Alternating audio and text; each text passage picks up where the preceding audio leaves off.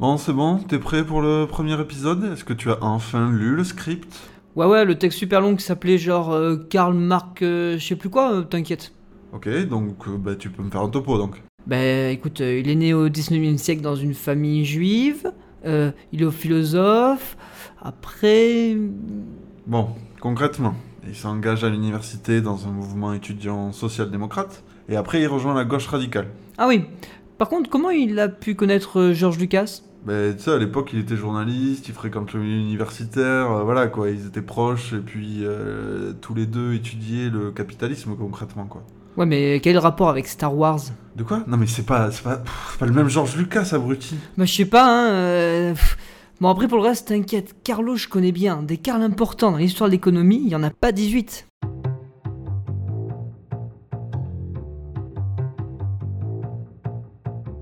Dévoilons le fonctionnement de notre société. que montrent les sciences sociales en général, et de manière très modeste, c'est que on ne comprend pas un acte individuel si on part de l'idée que c'est un acte voulu, conscient, intentionnel. Eh ben nous, on est des sociologues engagés, on fait notre boulot, on revendique notre posture de sociologue parce que nos méthodes, notre façon d'écrire, tout est sourcé, c'est le résultat d'enquêtes. Nous, notre travail, c'est de resituer cet acte dans une histoire individuelle, collective, et dans des contextes, et de relier ces choses-là petit à petit. Pour faire sentir ce que c'est vraiment que cette pratique de sociologue, il n'y a pas de meilleure manière que, que de raconter, sous forme de film accéléré, les différentes démarches d'une recherche.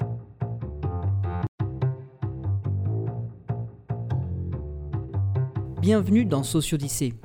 Aujourd'hui, nous allons parler du concept de l'encastrement. Nous verrons son sens premier dans la pensée de Karl Polanyi avant de voir sa réappropriation en tant qu'outil d'enquête par Mark Granovetter.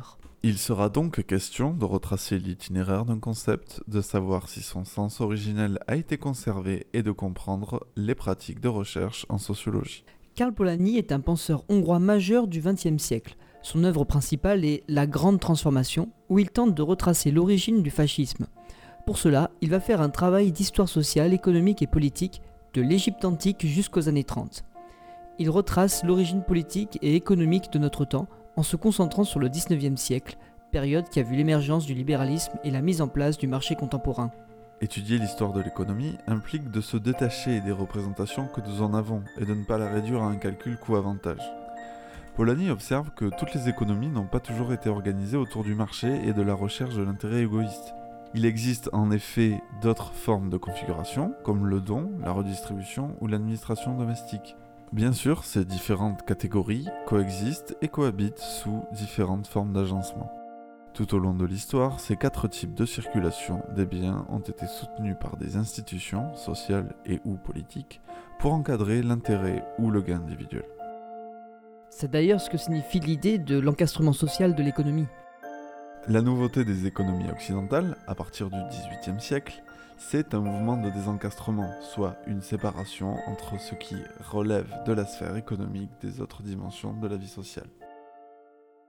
Illustrons cela avec un extrait de la Grande Transformation. Pour la première fois, le système économique est organisé par des institutions distinctes basées sur des motivations spécifiques et conférant un statut spécial. La société doit être modelée de manière à permettre à ce système de fonctionner d'après ses lois. C'est le sens de l'affirmation classique qui consiste à dire qu'une économie de marché ne peut fonctionner que dans une société de marché.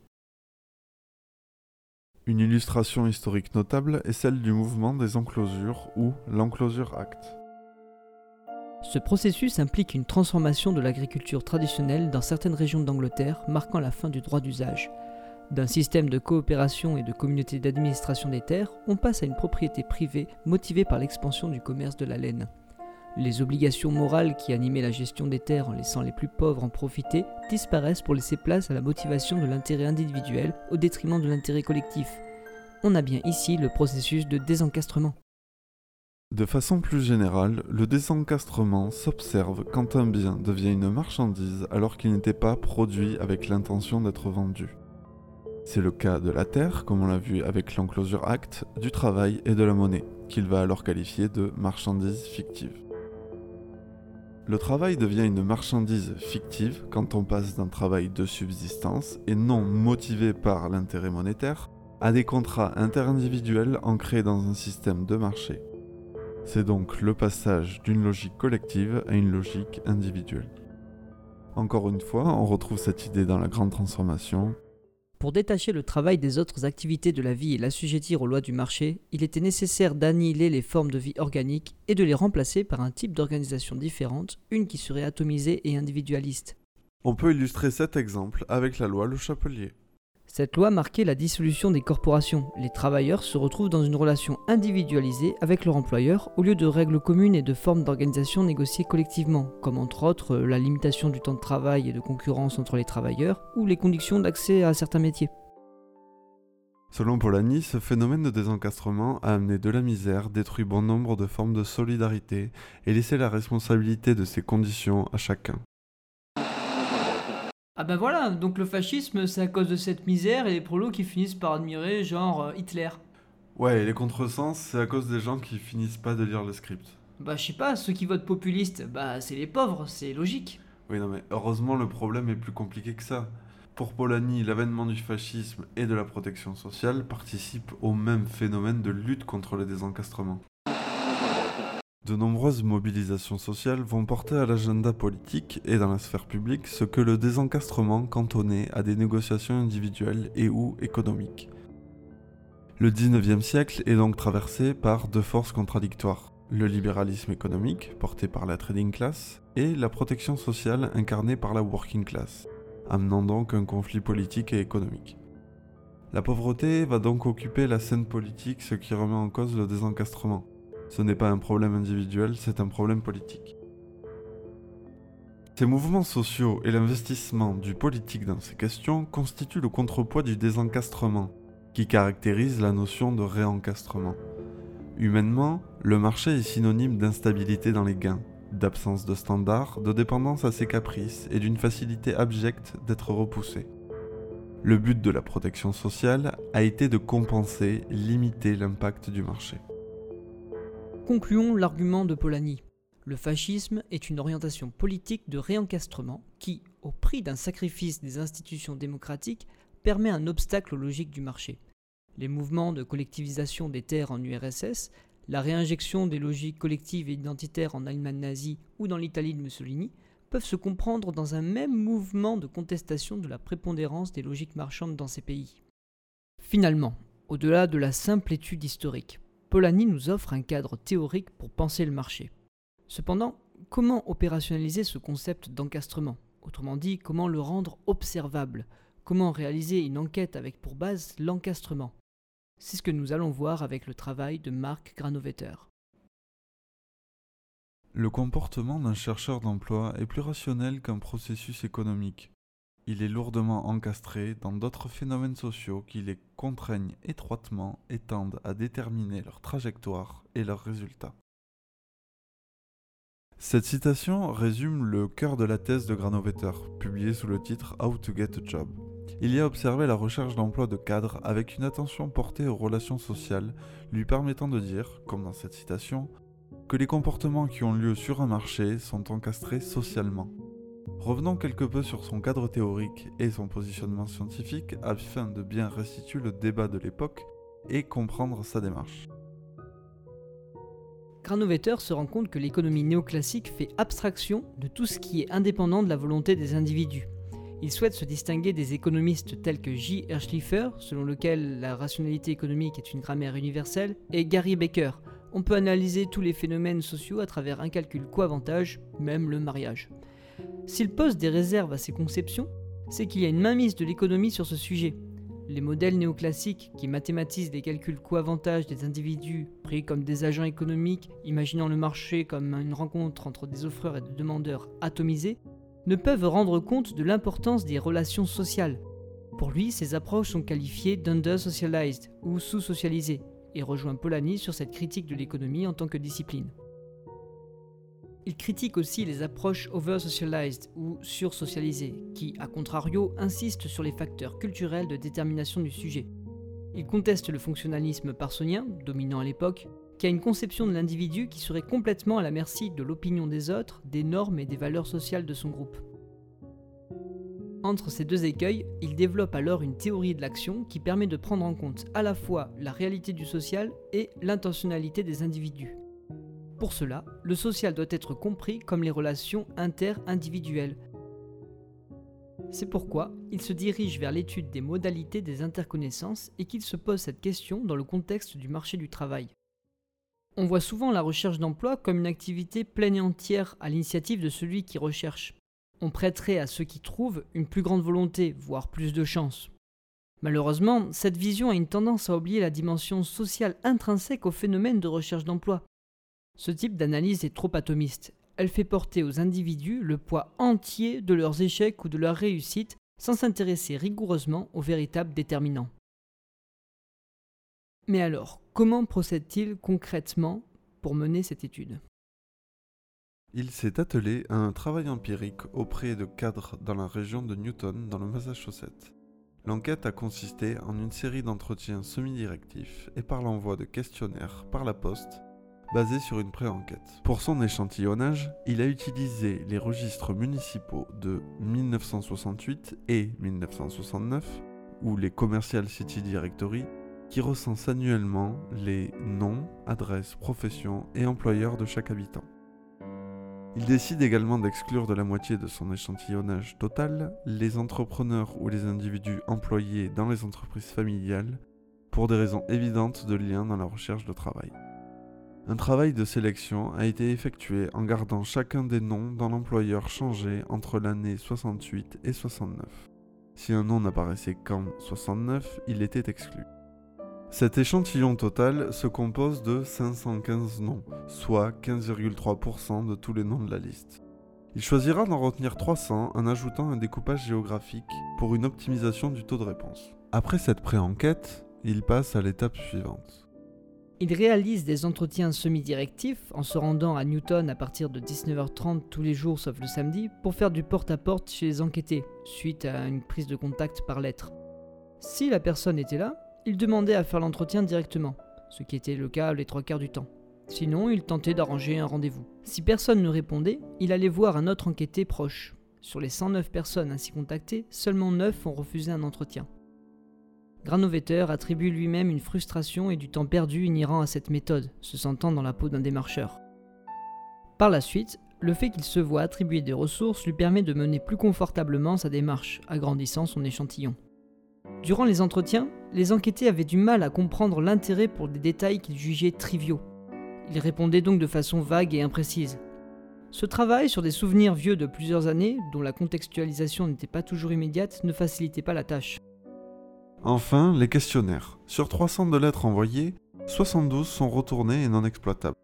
Pour celles valides, 109 furent renvoyées après la première lettre, 38 ont été retournées après une lettre de relance, et 17 ont été retournés après une lettre de relance et un appel téléphonique de relance. Et enfin, 18 formulaires ont été remplis par entretien téléphonique. Tout cela nous renseigne finalement que peu sur le lien entre le travail empirique et celui de conceptualisation. On voit bien qu'observer le marché demande de la rigueur, de la patience et du tact, mais pas en quoi son travail s'inscrit dans une réflexion sur les relations marchandes. Tout ce travail d'enquête est en effet le fruit d'une construction d'objets et de problématiques particulières que nous souhaitons relever ici pour bien comprendre le travail scientifique de façon très concrète. L'encapsulation des connaissances, dans le cas d'une science naturelle, l'idée serait de considérer que dans le microscope, ce sont des principes de l'optique qui sont encapsulés, repose sur le fait de cristalliser l'orientation de la construction de l'objet de recherche dans le protocole d'enquête. Autrement dit, ici, ce sont les cadres qui sont vus au travers de leur réseau. N'oublions pas que Granovetter s'interroge sur les liens sociaux sur le marché du travail. Ce n'est donc pas innocent s'il va interroger des cadres et non des ouvriers, les réseaux d'interconnaissance étant a priori plus déterminants dans la recherche d'emploi pour les premiers que pour les seconds. En effet, toujours selon lui, les cadres ont une plus grande propension à utiliser leurs différentes relations sociales pour s'informer d'éventuelles opportunités de carrière. Les questions qu'il pose et celles qu'il ne pose pas sont tout aussi révélatrices. Il va par exemple demander Comment votre ami a-t-il été au courant du poste à pouvoir? Ou encore Comment avez-vous rencontré votre ami? Et même proposer un indice de fréquentation de l'ami. Comme la problématique des compétences est en arrière-plan, la question du diplôme est classée dans Background Question, donc comme une variable amenant à expliquer le jeu des relations plutôt que la position directement dans le marché du travail. Les besoins des entreprises sont également mis à la marge de l'analyse, la question ne porte pas tellement là-dessus. C'est pour cela qu'il interroge peu les recruteurs mais se concentre sur les gens en poste, en cherchant comment ils ont trouvé leur nouvel emploi. L'attachement au réseau et le rejet du modèle des économistes, dans lequel un homo economicus chercherait seulement le profit, le conduit à rejeter la modélisation mathématique au profit d'entretien, prenant le temps de bien comprendre les mécanismes d'obtention de l'information sur les emplois disponibles. Maintenant qu'on sait comment Granovetter a produit son enquête, quels sont les résultats? Voici une phrase de Granovetter pour résumer. It's not what you know, but who you know. L'important n'est pas ce que vous savez, mais qui vous connaissez. Il va alors différencier deux types de liens dans ces réseaux d'interconnaissance qui vont avoir une influence sur l'obtention de l'information, les liens forts et les liens faibles. On pourrait penser que les proches, amis ou familles sont en mesure d'aider dans la recherche d'emploi, on peut facilement compter sur eux. Granovetter testera donc cette hypothèse. Pour cela, il basera la détermination de la force des liens sur quatre variables. La fréquence des interactions, l'intensité émotionnelle de la relation, la confiance et les services rendus. Si une relation entre deux personnes répond à un haut score sur chacune de ces variables, on la qualifie de forte. Cependant, ces liens, aussi ténus soient-ils, ne sont pas aussi déterminants qu'ils en ont l'air. Au-delà de l'intensité de la relation, c'est ce qu'il se passe entre les points ou clics constitutifs du réseau qui est primordial. Dans les réseaux circulent des informations, en l'occurrence des informations concernant des emplois disponibles, et cette circulation n'est pas la même en fonction de la structure des réseaux. Par conséquent, les liens forts, même s'ils peuvent permettre le transfert de connaissances d'ordre privé, font circuler l'information en circuit fermé, donc de façon redondante. A l'inverse, les liens faibles ont une structure différente. Ils ne sont pas de même nature, avec un score sur les quatre variables plus faible. Ils comprennent les collègues, les amis qu'on voit peu, la famille éloignée, bref, un type différent de sociabilité. L'intensité des liens étant moindre, leur structure favorise un réseau plus large. De ce fait, en découle une circulation des informations plus fluide et surtout plus diversifiée, venant de sources variées. Entre un groupe de collègues se déploient des liens forts. Si dans ce groupe arrive une nouvelle personne, un ami d'amis par exemple, il va avoir des informations sur d'autres entreprises, des régions différentes, des secteurs différents, concrètement ce qu'aucun individu du groupe de base n'aurait eu sans lui. Attention, Granovetter n'étudie pas les phénomènes de piston, mais tente de bien comprendre comment l'information circule.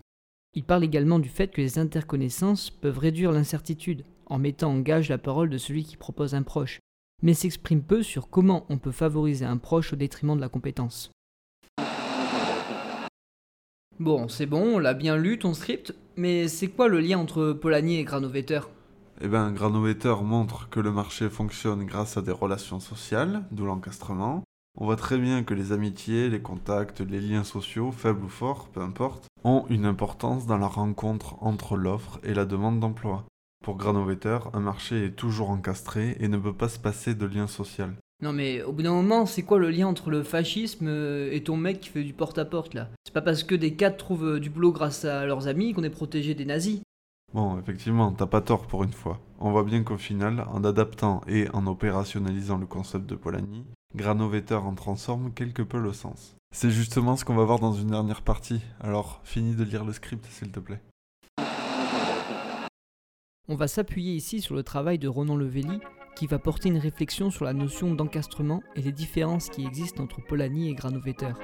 Cette réflexion va à la fois rapprocher et éloigner les deux auteurs. On voit en effet, par le travail de Granovetter, qu'un marché qu'on pouvait supposer désencastré, comme celui du marché du travail, est en fait construit par les relations sociales entre acteurs. Le marché autorégulateur n'existe pas sans cet encastrement. Le projet intellectuel de Granovetter est de développer une description de ces modalités. Les études, inspirées de près ou de loin par le travail de Granovetter, ont donc permis de montrer que les marchés s'accompagnent toujours de dimensions non marchandes amitié, famille, réseau, etc. allant du marché financier observé par Michel Abolofia au marché aux fraises de Sophie Dubisson-Kellier. Un des apports essentiels de ces études est de montrer que la proximité entre la réalité et le modèle du marché pur et parfait est dépendante des modalités de la construction des dispositifs, de la taille et la structuration des réseaux. Tous les marchés sont encastrés, c'est-à-dire qu'ils reposent tous sur une dimension sociale. Ils sont donc étayés par le social et aucun n'est vraiment désencastré. C'est pour cela que Ronan Levelli le qualifie d'encastrement étayage. C'est alors contraire à l'idée centrale de Polanyi, qui voyait un mouvement de désencastrement marchand au milieu du XIXe siècle. Pour Polanyi, le désencastrement se comprend comme l'autorégulation du marché vis-à-vis d'autres considérations que celle de la recherche du profit. L'encastrement est alors appelé insertion, en référence à l'intégration de la sphère économique dans la société. On peut distinguer dans l'usage du concept d'encastrement une différence sémantique à travers deux types d'encastrement, étayage et insertion. On peut expliquer cette différence extérieurement aux auteurs eux-mêmes. Ils sont situés dans des contextes de l'activité scientifique différents. Les conditions d'administration de la preuve ne sont pas les mêmes. D'un côté, Polanyi qui établit une fresque historique depuis pratiquement l'origine de l'humanité, en s'appuyant sur des données de seconde main, sans observer lui-même la redistribution du grain en Égypte antique, ou mener des entretiens avec des ouvriers de son époque. Cela se manifeste également dans les pratiques de citation moins codifiées que Granovetter. Pas de bibliographie, peu de notes de bas de page malgré de nombreuses références. Granovetter, quant à lui, a tiré Getting a Job de son doctorat, donc d'un travail de terrain, comme on a pu le voir assez fastidieux, particulièrement avant d'avoir des financements. Il s'intégrait dans une discipline avec des codes méthodologiques explicites et exigeait la sociologie américaine des années 1950, tentant de renouveler la sociologie économique, notamment à travers la figure de Harrison White. L'opposition à l'économie se fait également de manière différenciée. Polanyi propose une autre lecture des phénomènes historiques du 19e et du 20e siècle, par un essai scientifique avec une portée politique. Granovetter, quant à lui, intègre l'opposition dans sa théorie de l'action, dans un protocole d'enquête et dans une visée heuristique plus que politique, d'où la place prépondérante des remarques méthodologiques, absentes ou quasi absentes, dans la grande transformation. Terminons par une petite remarque sur cette distinction. Ces deux encastrements ne sont pas si éloignés, l'idée principale étant que l'économie est sociale et qu'on ne peut se passer d'une analyse sociologique pour comprendre pleinement le marché. L'encastrement étayage insistera sur les dynamiques de relations et les dispositifs utilisés, quand l'encastrement insertion orientera le regard sur les institutions sociales de l'économie.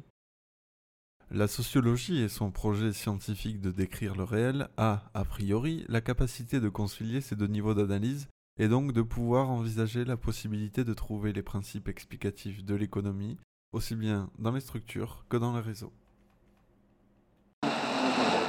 Bon, pour les épisodes suivants, euh, je passerai toujours pour le con ou ça se passe comment? Bah, je dirais pas que tu, tu, tu, fais le con, tu incarnes un rôle fonctionnel de caractère propédeutique à but pédagogique. Puis franchement, tu joues tellement bien.